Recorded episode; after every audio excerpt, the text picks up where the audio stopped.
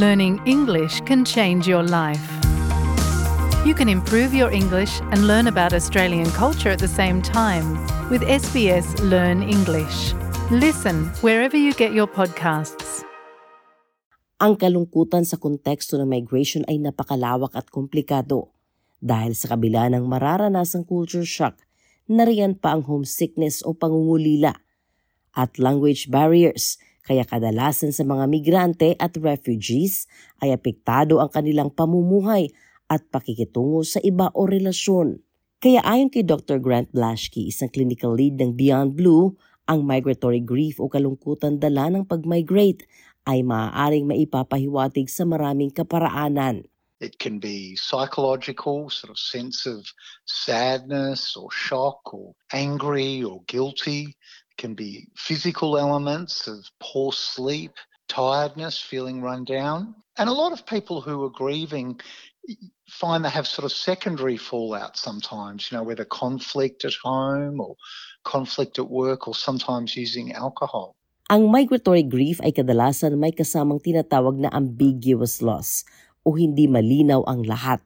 Sa ganitong emosyon, nararamdaman ng isang tao na parang nawalan siya pero hindi malinaw at matukoy kung ano. When someone grieves and they've had some sort of loss, most commonly the loss is very identifiable. You lost a loved one or pet or you lost a job or you lost your house and it's very identifiable and, and you're sad and you're angry and you're upset, but it's got a sense of closure about it. Whereas ambiguous loss is when there's some degree of lack of clarity about the loss.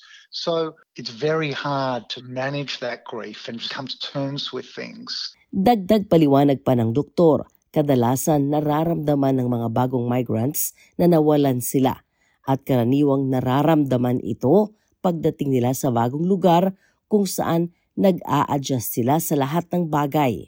Things like geographic separation from everything they know, might be adjusting to an unfamiliar climate.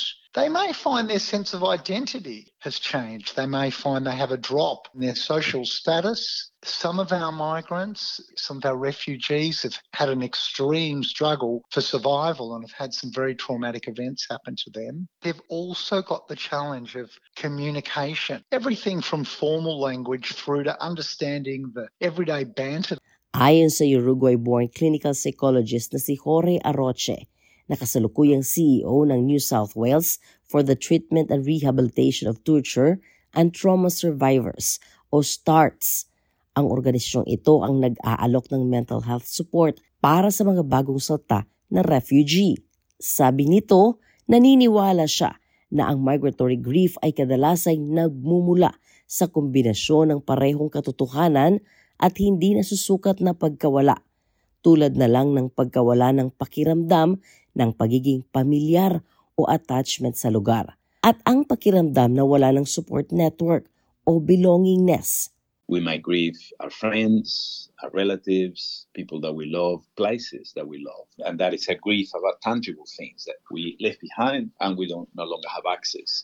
That migratory grief, I think, relates also to things that are less tangible. Things like the identity or status you used to have, either in a formal setting like um, work associated with what you were recognized as in your country, but also the informal status that you might have had in your social network. Idinagdag pa ni Aroche, sa ilang mga kaso ang migratory grief ay nauugnay sa idealisasyon ng kung ano ang maaaring mangyari kung ang isang tao ay hindi umalis o nanatili sa lugar. This migratory grief about your illusions or fantasies about what you could have achieved or done had you stayed at home. Many of these things don't have to be rational, and many people sometimes feel guilty about feeling like this because they can see that in factual terms they're probably better off in their new country. They have new friends, they may have a better economic situation, they might have things that we didn't have before.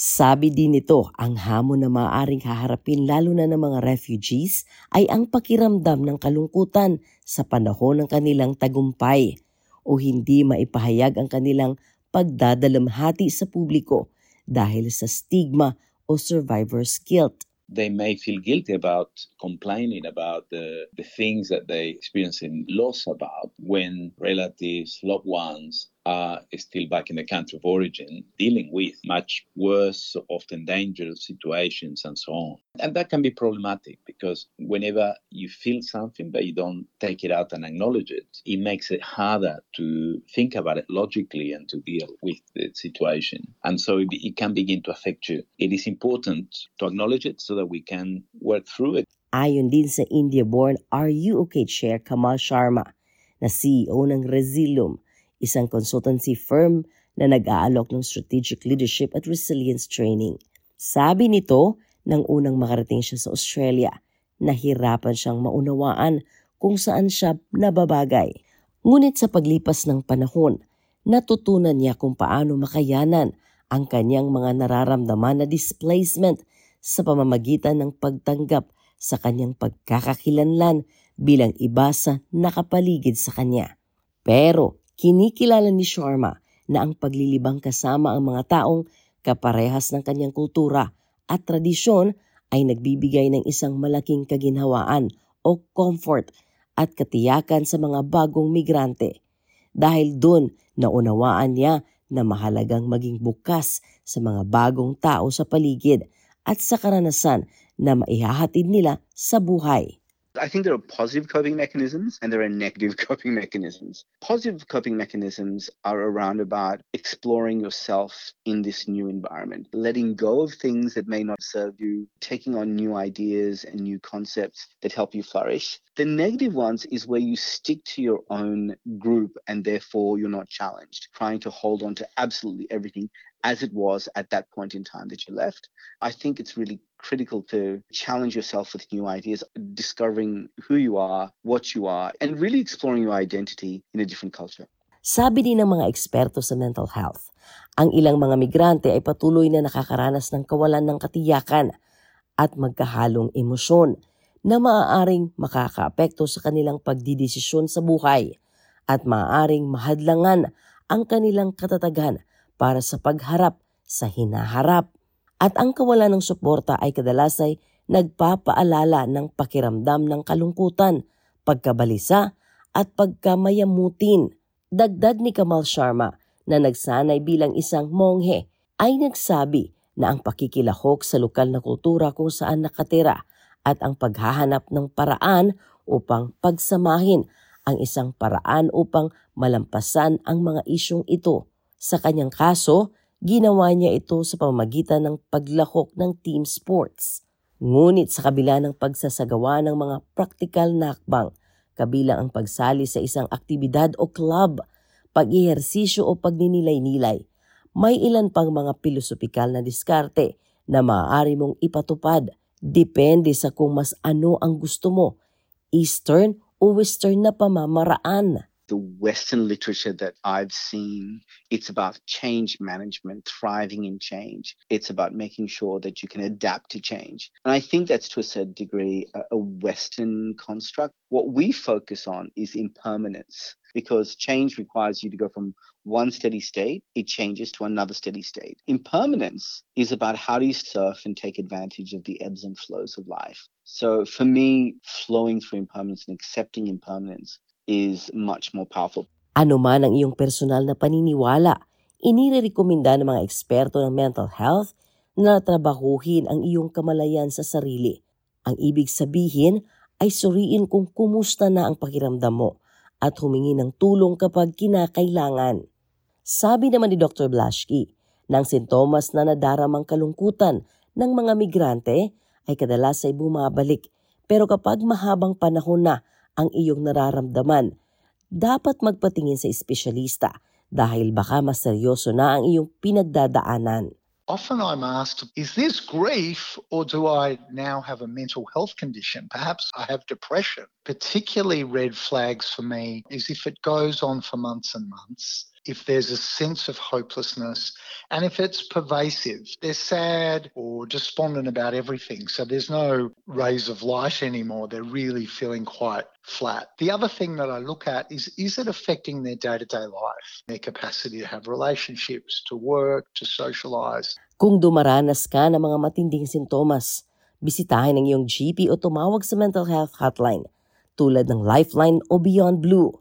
Gayon pa man, payo ng mga mental health experts, importante din na hayaan ang iyong sarili na maramdaman at maunawaan ang iyong pag-iisa, kalungkutan o ang walang katiyakang pagkakataon dahil ang maranasan lahat ng ito ay hindi nangangahulugan na mahina o wala kang lakas ng loob.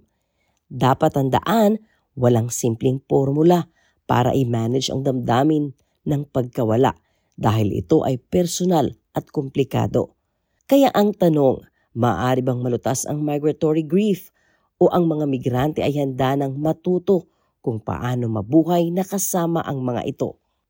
Really good question. To a certain degree, any loss is trauma, and trauma can be dealt with two ways. You can cure the symptoms of trauma, or you can heal the trauma. I would say that we need to both curing the symptoms of migration loss, but also healing. What's important there is to let go of the old and give place to the new. Choice is a big part of the healing process. You know, the word heal means to become whole again. So you start to become whole again in a new environment. Kung nangangailangan ka ng emosyonal na suporta, makipag-ugnayan sa Lifeline sa 131114 o Beyond Blue sa 1-800-224636. Ang ulat na ito ay binuo ni Claudiana Blanco na isinalin sa ating wika. Ako si Sheila Joy Labrador para sa SBS Filipino.